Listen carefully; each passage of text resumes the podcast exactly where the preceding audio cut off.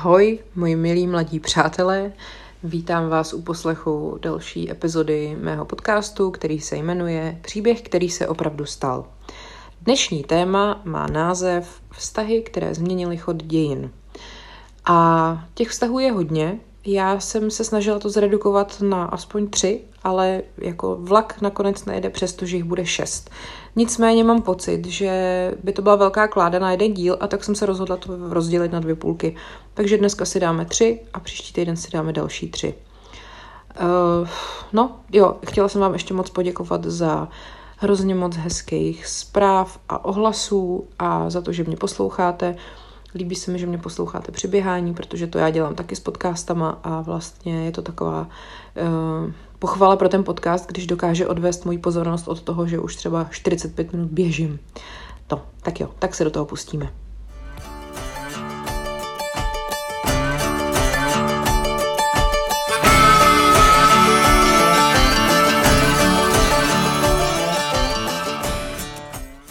Tak, já ty vztahy budu brát pěkně chronologicky, to znamená, že začnu tím úplně nejstarším. Kdyby vám připadalo, že tady slyšíte ťapání, tak je to opět můj pes, který ho prostě vůbec nezajímá, že se tady snažím tvořit umění, tak se vám za to omlouvám. Tak, a ten první vztah uh, trval ještě před naším letopočtem. Jeho aktéry byli Kleopatra, Marcus Antonius a Gaius Julius Caesar – Beru je takhle všechny tři pohromadě. Kleopatra měla milostný vztah s oběma pány a myslím si, že pro ten kontext je důležitý zmínit oba. Tak, Kleopatra se narodila v roce 69 před naším letopočtem.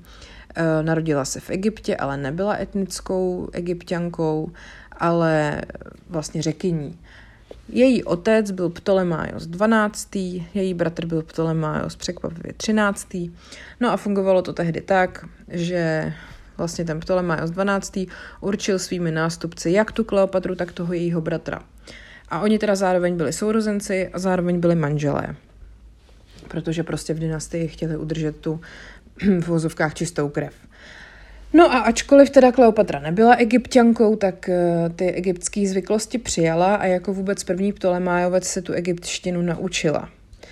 Takže eh, řekněme, že byla taková progresivnější.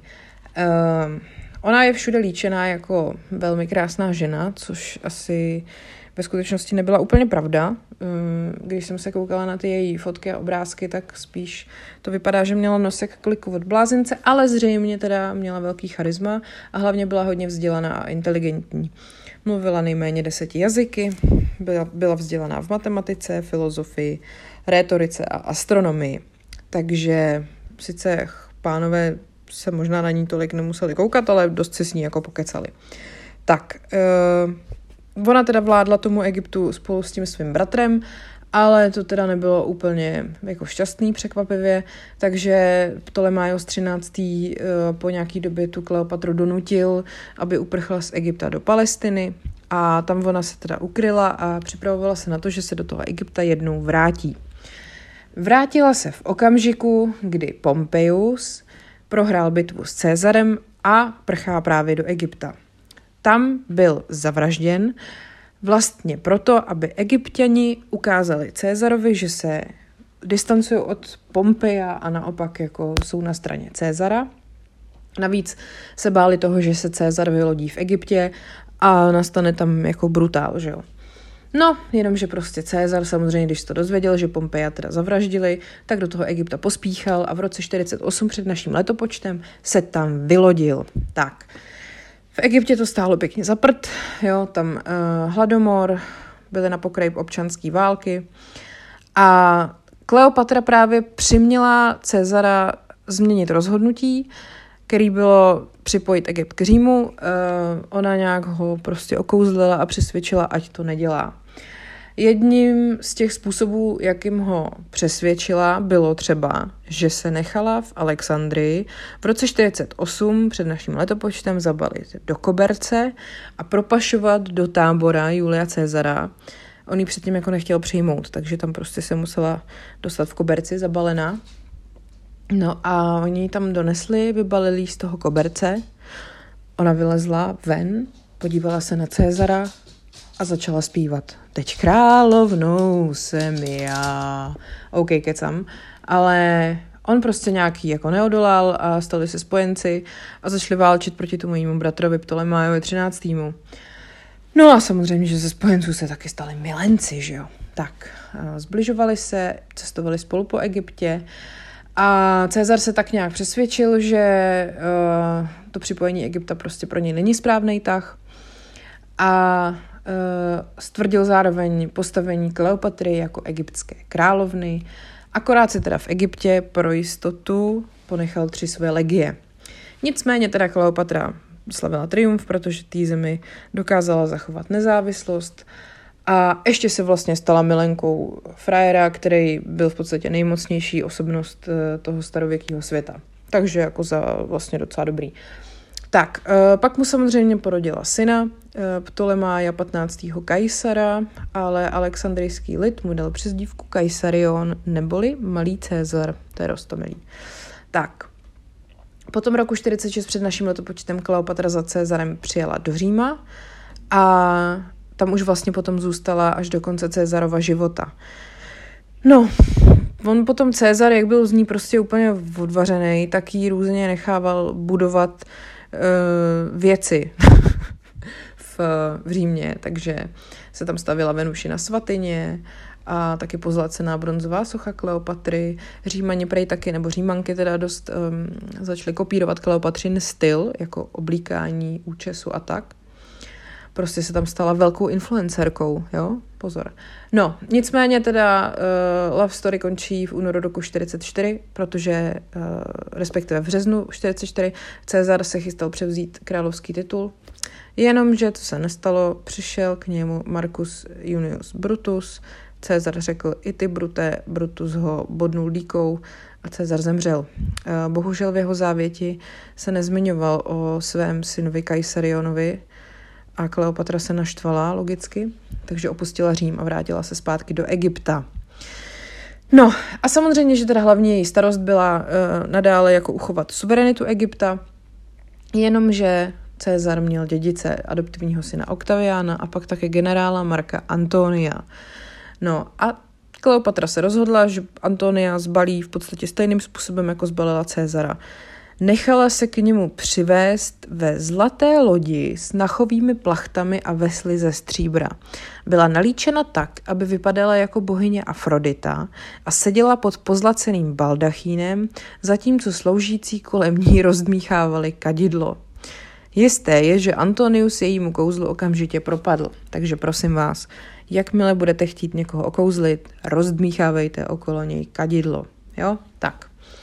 No, takže Antonius se do ní zamiloval a pak spolu žili uh, v podstatě skoro až do smrti šťastně. Uh, v roce 40 uh, eh, strávili uh, léto v Egyptě, to mi přijde, zimu, pardon, zimu v roce 40 strávili v Egyptě nic neděláním a oddáváním se nejrůznějším výstřelkům, včetně toho, že společně založili vlastní pijáckou společnost známou jako Klub nenapodobitelných jater.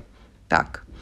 Členové klubu holdovali pití vína, pořádali nejrůznější soutěže a po nocích se spolu s Kleopatrou potulovali po Alexandrii a bavili se žerty na účet obyvatel města. Představte si, že byste prostě byli venku večer, pokud by se to samozřejmě mohlo, a okolo vás by šel opilej Miloš Zeman, který by si z vás dělal legraci. No, no, no nic, popojedem. Uh, tak, Kleopatra se teda za Marka Antonia provdala, měli spolu tři děti.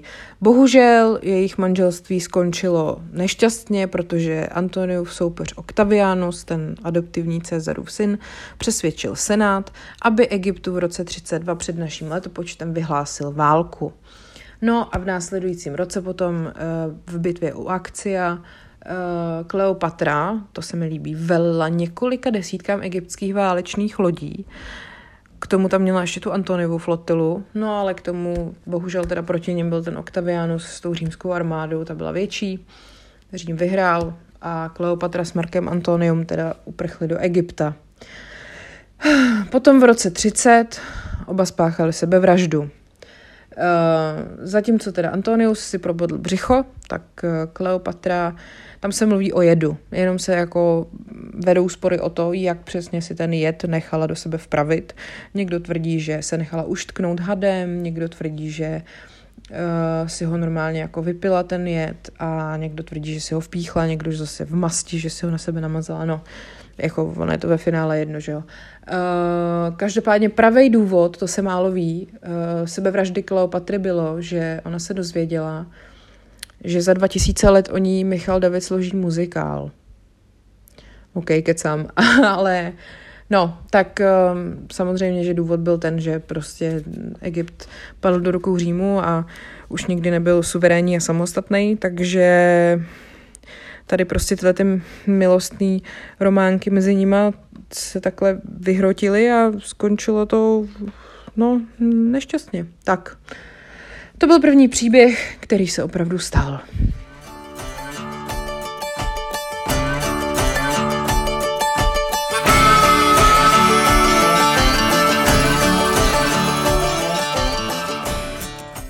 Druhý vztah, který změnil chod dějin, byl samozřejmě ten mezi Anou Bolejnovou a králem Jindřichem VIII.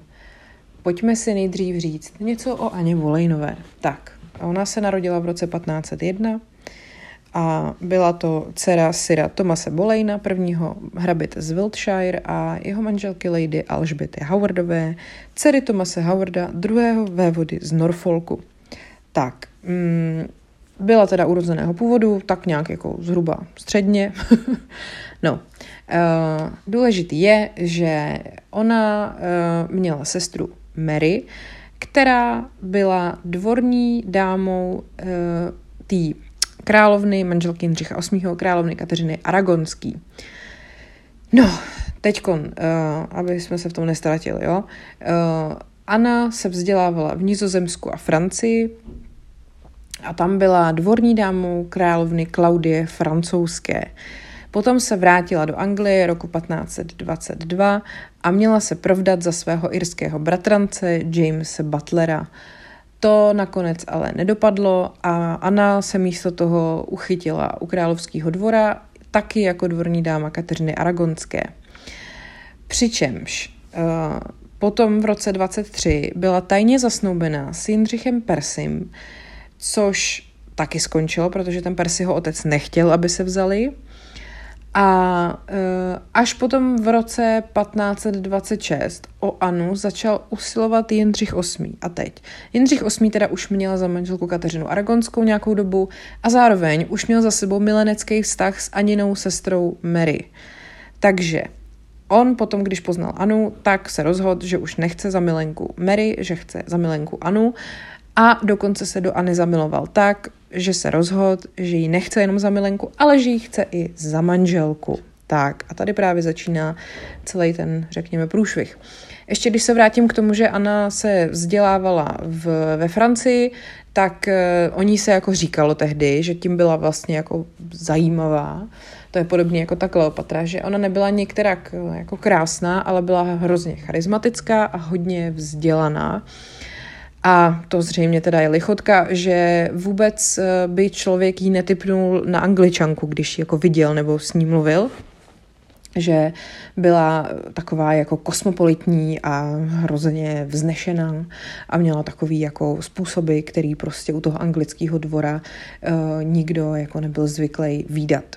Jo, takže to asi zřejmě teda tady krále okouzlilo a mně připadá potom legrační, když jsem si tu našla, protože takhle, ono se spousta krát dočtete, že on se do ní jako zamiloval na první pohled, ale ono ve skutečnosti to tak nebylo. Oni se pod, poznali už v roce 22 a on se o ní začal snažit až v tom roce 26, což byl mimo jiné způsobený i tím, že on byl prostě úplně fanaticky jako jak bych to řekla, no prostě strašně moc potřeboval mužského dědice a ta Kateřina Aragonská mu ho nedala, takže se prostě rozhodl, že to zkusí vodům dál. Blbý bylo, že on se samozřejmě nemohl jen tak jako s královnou že jo, rozvést a, a najít si jinou paní. A takže chvilku teda tu Anu měla jako milenku. No, tak, e, přijde mi ještě strašně dobrý, když jsem tady dokonce našla uh, zkazky o tom, jak ty dva si spolu různě jako dopisovali a psali si básničky a je to takový neuvěřitelně pubertální. Mimochodem teda uh, oni, když třeba si psali ty psaníčka, tak to dělali tak, že měli jako knížku, taková nějaká jako modlící knížka, uh, ve který oni si jako psali vzkazy a ta knížka dokonce dneska je do dneška vystavená v britský, v britský knihovně a dá se tam jako najít, jo. A teď prostě oni si tam psali třeba. Uh, ona mu psala, By daily proof you shall me find to be to you both loving and kind. Takovýhle jako kupletky, jo, si psali, to mi přijde fakt jako rostomilý. Nebo oni třeba napsal ve francouzštině. If you remember my love in your prayers as strongly as I adore you, I shall hardly be forgotten, for I am yours, Henry, forever. Jo, to je až úplně jako dojemný prostě. No, anebo ještě se mi líbí, když ji tady psal v takový tý uh, angličtině, v nějakém jako dopise, kde se mu po ní jako stejskalo. Já vám to teďka řeknu přímo tím jazykem, kterým se tehdy mluvilo. I want you were in mine arms or I in yours, for I think it long since I kissed you. Tak, takhle prostě oni jako jeli, jo. No nic, teď prostě teda ten Jindřich se furt snažil vymyslet, jak to udělat, aby s ním mohl být. No a nakonec prostě vymyslel podle mě úplně ideální způsob, eh, že se vykašle na tu římskokatolickou církev, vymyslí si novou církev a prohlásí se hlavou té církve. A to se taky stalo a tak vlastně vznikla anglikánská církev. Eh, potom oni se teda vzali v roce 25. Eh, ledna 1533 po tajné svatbě, která proběhla už 14. listopadu 1532. Uh, takže tam vlastně ten papež, který jim jako odmítnul, nebo odmítnul anulaci uh, svatby Jindřicha s Kateřinou Aragonskou, byl Klement VII. No a tím prostě ta katolická církev v Anglii ztratila svoji sílu. Tak, uh, potom teda nově jmenovaný arcibiskup Canterberský Thomas Cranmer uh, prohlásil to jejich manželství Jindřicha a Kateřiny za neplatný a manželství Jindřicha a Anny za platný. A Potom se teda hlavou anglické církve, církve stává panovník, čili Jindřich a ne papež a tím se vlastně ta anglická církev definitivně oddělila. No, tak. Uh, Anna potom byla korunovaná anglickou královnou 1. června 1533 a 7. září toho samého roku porodila budoucí královnu Alžbětu I. To je ta známá slavná Alžběta s tím čelem do půlky hlavy, ta, co potom se po ní pojmenovala celá alžbětinská doba, velmi jako důležitá panovnice. Nicméně pro Jindřicha to tehdy bylo zase zklamání, že jo? On prostě furt chtěl toho mužského dědice a myslel si, že ta Anna prostě konečně No, kdyby tehdy hra věděl, že, že za pohlaví potomka muže chlapa ne ženská, no to je jedno. Tak, e, navíc potom teda Anna ještě třikrát potratila po narození té Alžběty. No a Jindřich očividně furt uh, jel podle stejné šablony a už za tři roky se zamiloval do dvorní dámy, uh, dvorní dámy Anny, Jane Seymour. Mimochodem, ano, slyšíte správně, Jane Seymourová se jmenuje stejně jako ta herečka, co hrála doktorku Quinovou. Nicméně ona, ta herečka, co hrála doktorku Quinovou, to má jenom jako pseudonym, jsem zjistila, jo, to mě trošku zklamalo. No a teď zase, že jo, aby se Jindřich mohl oženit s Jane Seymour, tak musel najít důvody k tomu, aby ukončil manželství s Anou. A tak ho nenapadlo nic lepšího, než ji obvinit z velezrady, z nevěry, z čarodejnictví, v podstatě ze všeho, co jako vůbec šlo. A ona potom teda byla 2. května zatčená a poslaná do Tauru, tam ji jako nějak mučili, že jo, klasika. A potom 19. května 19, eh, 1536 eh, byla popravena stěta mečem. Ona si vyžádala, aby setli mečem a ne sekirou. Jo? To je docela zajímavý, že si to takhle prostě vymínila. No a samozřejmě, že jako uh, všechny ty obvinění byly spíš prostě jenom taková zástěrka toho, že Jindřich uh, prostě byl naštvaný, že mu nedala toho dědice, teď mi tady zase těpe pejsek. Tak uh, hold teda um, Anna takhle skončila, pak si Jindřich vzal Jane Seymourovou a pak si po ní ještě vzal další dvě ženy, to byla, myslím, je Anna Klevská a ještě Kateřina Parová. No, prostě to byl velmi nespokojený pán, který uh, vyžadoval dědice stůj co stůj a Anna za to zaplatila životem. Tak, uh, kdybyste třeba chtěli si tady o tom, tom příběhu je toho mraky, jo, protože to je prostě strašně známý, že jo. Jak uh, jsem mluvila o Kleopatře a Marku Antoniovi, tak samozřejmě William Shakespeare jsem zapomněla zmínit, že uh, napsal tragédii Antoniusa Kleopatra, to je takový jeho nejpoet, nejpoetičtější dílo, a uh, stejně tak napsal, že jo, uh, hru o Jindřichovi VIII. a jeho ženách, ale tentokrát je to komedie a teda moc dobrá. Šest žen Jindřicha VIII. se to jmenuje. No a kdybyste chtěli něco vážného, tak mně se moc líbil film Králova přízeň. Oni teda říkají, že to není jako historicky nepříliš hodnotné, ale v originále je to The Other Boleyn Girl a hraje tam Scarlett Johansson a Natalie Portman. Hrajou ty sestry Boleynovi. Nicméně je to prostě hezký film, jako dobrý. Tak a pak jsou ještě, uh, pak je ještě seriál Tudorovci, ten asi taky znáte. A pak ještě, přemýšlím, jestli ještě něco dalšího, no, no, tak prostě je to hodně, všude to znázorňují trošku jinak, ale přijde mi to jako to téma obecně dost zábavný, tak, uh, takže tak. Tak to by byl druhý příběh, který se opravdu stal.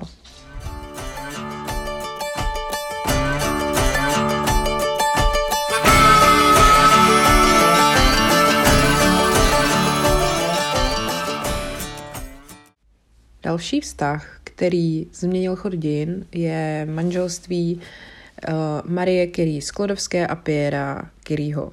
Tak, um, Marie Sklodovská se narodila ve Varšavě 7. listopadu 1867 jako nejmladší z pěti dětí.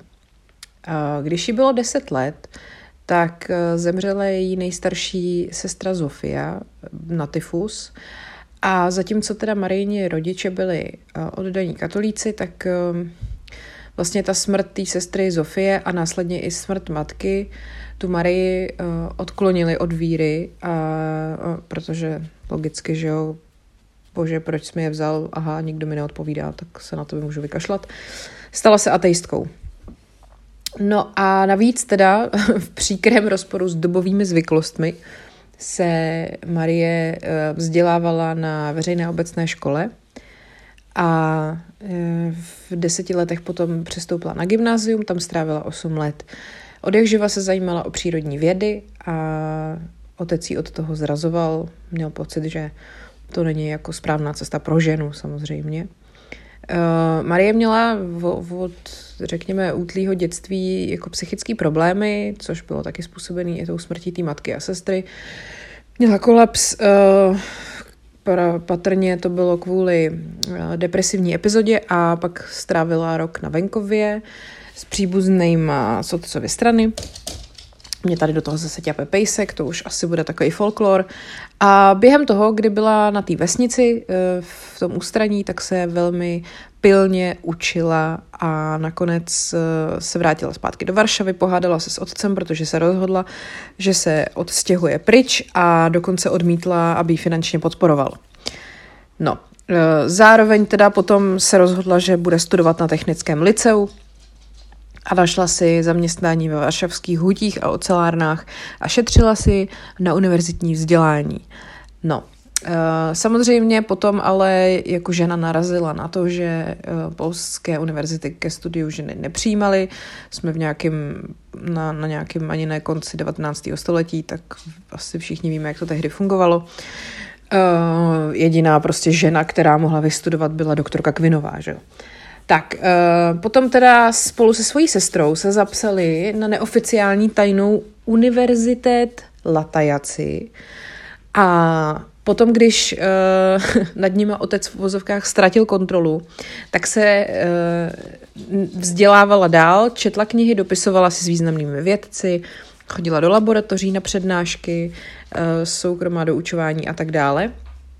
Vzhledem k tomu, že tehdy uh, Polsko jakoby se rusifikovalo, tak tohle to všechno bylo nelegální.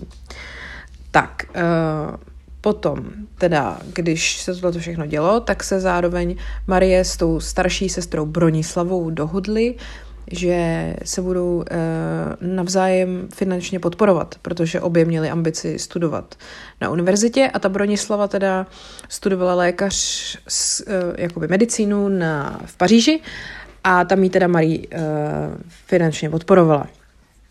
Zároveň na té univerzitě, tý jako tajný, neoficiální, poznala Kazimiera Zoravského, eh, budoucího prvotřídního matematika. Ten se do ní jako velmi zamiloval, ale jeho rodiče vlastně tak zakázali. A Marie teda ho stejně jako nechtěla. No a on potom získal doktorát, eh, započal akademickou kariéru jako matematik, pak se stal profesorem a rektorem univerzity v Krakově a říká se, že když byl starý, tak eh, ho výdali, jak se dává zamyšleně před sochou Marie Curie Sklodovské, která byla vstyčená v roce 1935 před institutem rádia. To je takový hezky, hezky smutný. No, vraťme se zpátky. Eh, v, z kraje roku 1890 ta Marijina sestra Bronislava, eh, ta si zase pro změnu vzala jinýho. Tady Kazimiera, to byl tentokrát Kazimír Dluský, polský lékař. Ta Bronislava za ní byla provdaná a pozvala Marii do Paříže, ale Maria si to nemohla tehdy dovolit, takže to odmítla a následující rok a půl na to šetřila, aby do té Paříže mohla odjet. Potom se teda dokonce i usmířila s otcem, eh, do jeho smrti u něj bydlela a pak se teda konečně dostala do té Paříže v roce 1891. No a tam pak pokračovala ve studiích fyziky, chemie, matematiky na univerzitě v Paříži a často žila v takových opravdu jako extrémních podmínkách, neměla třeba co jíst, byla jí zima, protože prostě neměla tam, kde bydlela, neměla topení a dokonce příležitostně údajně omdlívala hlady. To je opravdu zanícení pro vědu, co se nevidí. Tak a navíc teda přes den studovala, po večerech doučovala, aby jako tak nějak aspoň trochu se uživila. A potom v roce 1894 dostala bakalářský diplom uh, ve fyzice. Tak, začala pracovat v průmyslové laboratoři profesora Gabriela Lipmana, Dál studovala na univerzitě a pak získala v roce 1895 další diplom. No a pak se konečně už dostáváme k tomu, jak se seznámila s manželem. Tak uh, začala svoji vědeckou kariéru v odborné škole technické a uh, polský fyzik a profesor Josef Věruš Kovalský uh, došel k tomu, že Marie potřebuje pro svoji práci prostornější laboratoř.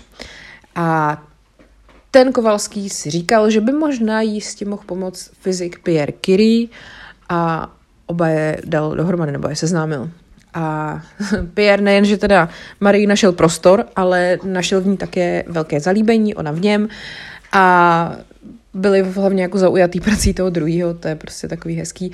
No a on potom jí požádal o ruku a ona ho odmítla, protože furt uh, měla v plánu se vrátit uh, zpátky do Polska a on byl dokonce do ní tak zamilovaný, že byl rozhodnutý, že se s ní do toho Polska přestěhuje. I kdyby to znamenalo, že tam bude třeba učit jenom francouzštinu.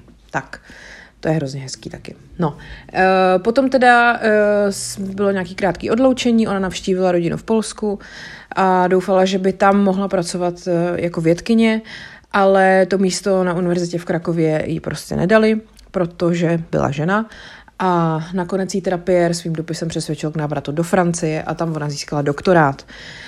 On potom na její naléhání uh, sepsal svoje výzkumy magnetismu a taky obdržel doktorát a profesorský post. Tak, uh, nakonec teda 26. července 1895 se Marie Sklodovská a Pierre Curie stali manželi a brali se teda ve Francii na scéně ve městě Sko a e, svatba, to je hezký, svatba proběhla bez náboženského obřadu, samozřejmě, protože ona byla ateistka, předpokládá, že Pierre jako vědec asi spíš taky. A dokonce Marie měla na sobě místo svatební roby laboratorní šaty. Tak a e, ještě kromě toho, že teda oni jako sdíleli spolu tu vášeň pro tu vědu, tak hrozně rádi cestovali a jezdili na kole a Eh, prostě to bylo takový to, takový to partner, jako láska a zároveň partnerství, kamarádství a jako zároveň byli, že kolegové. takže jsem spolu, spolu jako i skvěle pracovalo, i skvěle bylo ve volném čase, no prostě ideál. Tak a v roce 1897 se potom uh, Marie narodila dcera Irene, a Marie potom začala vyučovat na École Normale Supérieure a um, vlastně problém u Kyriových byl ten, že oni neměli pořádnou samostatnou laboratoř. A tak prostě většinu těch objevů, co oni uskutečnili, uh, se odehrálo někde v nějakých takových provizorních podmínkách, v nějakých jako pseudo laboratořích v přístřežku, který byl původně pitevnou lékařské školy, jo, tam nebylo to pořádně větraný, teklo tam a oni bohužel, víme všichni, co oni pak jako zkoumali, že jo, to byly radioaktivní látky a oni neměli jako tušení, že uh, se tomu vystavují takhle moc a že to je tak moc destruktivní pro ně, pro oba. No, tak uh, ačkoliv teda vlastně potom přišla dlouhá série objevů, který oni měli, to bych tady fakt strávila tím dalších deset minut vyjmenováváním všech těch uh, prvků, který objevili, tak uh, neměli pořádně jako prostor pro to, pro to své bádání. No a třeba jedna z těch věcí, teda, když se u toho zastavím podrobněji, zkoumali Jáchymovský smolinec, a to byl ten odpad, který vznikal při těžbě galenitu. A oni třeba k izolaci jednoho gramu chloridu radnatýho potřebovali 10 tun smolince a trvalo jim to několik let té vědecké práce, než vůbec jako dokázali ten jeden gram té věci uh, z toho izolovat, jo. No, jako to prostě my normální lidi nepochopíme. Takovýhle zapálení pro věc, který je prostě úžasný, ale totálně jako mimo naše chápání. Tak, no, uh, Každopádně teda, uh, Marie se potom v roce 1910 podařilo přes amalgám izolovat malé množství čistého polonia a zanedlouho i rádium a jméno teda rádia bylo odvozeno z latinského slova radius neboli paprsek. Uh, Potom konečně za výsledky své práce byla oceněna dvakrát Nobelovou cenou. První dostala v roce už 1903 za fyziku společně právě s manželem Pierrem a taky Andrem Becquerelem za vlastně jakoby společný, i když to nedělali spolu, objev radioaktivity. A potom v roce 1911 další Nobelovou cenu dostala za právě to, tu izolaci toho rádia. Oni teda spolu jako žili i přes tyhle ty ocenění furt jako velmi skromně a vlastně i ty ceny spíš jako odmítali a veškeré finance, které dostali, tak věnovali na další výzkum nebo třeba rodině nebo různým jako studentským spolkům. A uh, pak se mi líbí, co třeba, uh, když, když uh, izolovala Marí to rádium, tak si to nechala patentovat, aby potom, teda takhle nenechala si to patentovat, aby potom za to použití toho rádia nemuseli další badatelé platit. Což uh, přivedlo Alberta Einsteina uh, k tomu, že oni řekl, Marie Curie Sklodovská byla snad jedinou osobou, kterou neskorumpovala sláva. No, tak, uh, bohužel potom 19. dubna 1906 Pierre Curie, uh, Pierre Curie zabila drožka, která ho srazila v, v dešti při přecházení jedné ulice. Uh, a bohužel prostě to způsobilo jeho okamžitou smrt a to Marii to velmi hluboce zasáhlo a uh, ona potom přijala nabídku uh, vlastně nastoupit na jeho místo v Paříž, na Pařížské univerzitě a uh, stala se první profesorkou na univerzitě v Paříži. Tak, potom vlastně ještě, když zase půjdu v kousek dopředu, tak po, po té, co v roce 1911 obdržela tu Nobelovu cenu, tak ji hospitalizovali opět s nějakou uh, depresivní atakou a onemocněním ledvin. A pak už se spíš jako vyhejbala veřejnosti, Uh, pak tam ještě zase nějaký další jako jí nabízeli místa a ona všechno tak nějak už spíš odmítala. No a potom jako vývoj uh, institutu rádia, který vlastně uh, založila ona, byl bohužel přerušen tím, že začínala válka první světová a v celý, celý se to obnovilo potom až v roce 1919. Po první světové válce No a potom prostě, když skočím ještě kus dopředu, tak uh, vlastně Marí navštívila rodný Polsko. Naposledy v první polovině roku 1934 a několik měsíců na to, 4. července 1934, v sanatoriu San teď nevím, jestli to čtu dobře, Saint-Clément v Passy od Savoie zemřela na aplastickou anemii, což je uh, nedostatečná tvorba krevních elementů a to je právě způsobený uh, tím, že se člověk dlouho vystavuje radioaktivnímu záření. No a je taková ironie osudu, že posledním roce života pracovala na knize Radioaktivita a ta pak vyšla posmrtně v roce 1935. Tak, uh, pohřben, pohřbelý na hřbitově Vesko po, po boku právě Piera a až po 60 letech v roce 95 byly jejich ostatky společně převezeny a uloženy do Panteonu v Paříži a Marie Curie Sklodovská se tak stala první ženou pohřbenou v Panteonu za vlastní zásluhy.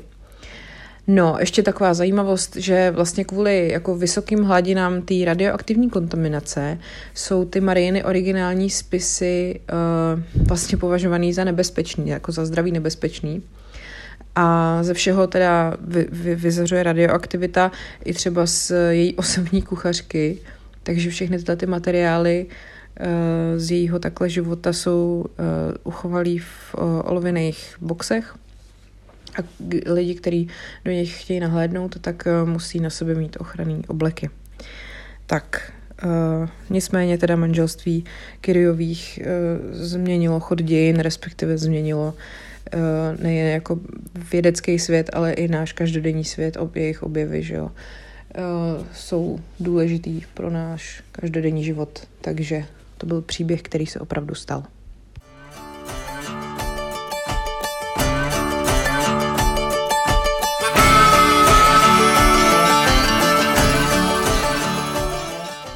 Tak to by bylo pro dnešek všechno. Příští týden vám povím další tři příběhy o vztazích, eh, který změnili chod dějin. Kdybyste se hodně nudili, tak eh, můžete typovat, který to budou. A typovat to můžete třeba na Instagramu podcast příběhy, podcast příběhy, nebo klidně na mém Instagramu, tam jsem jako paní královna, normálně psáno dohromady, jinak se jmenuji Markéta Lukášková a to je asi všechno, co bych vám chtěla říct. Tak eh, se mějte hezky, opatrujte se a ať je váš život příběh, který se opravdu stal.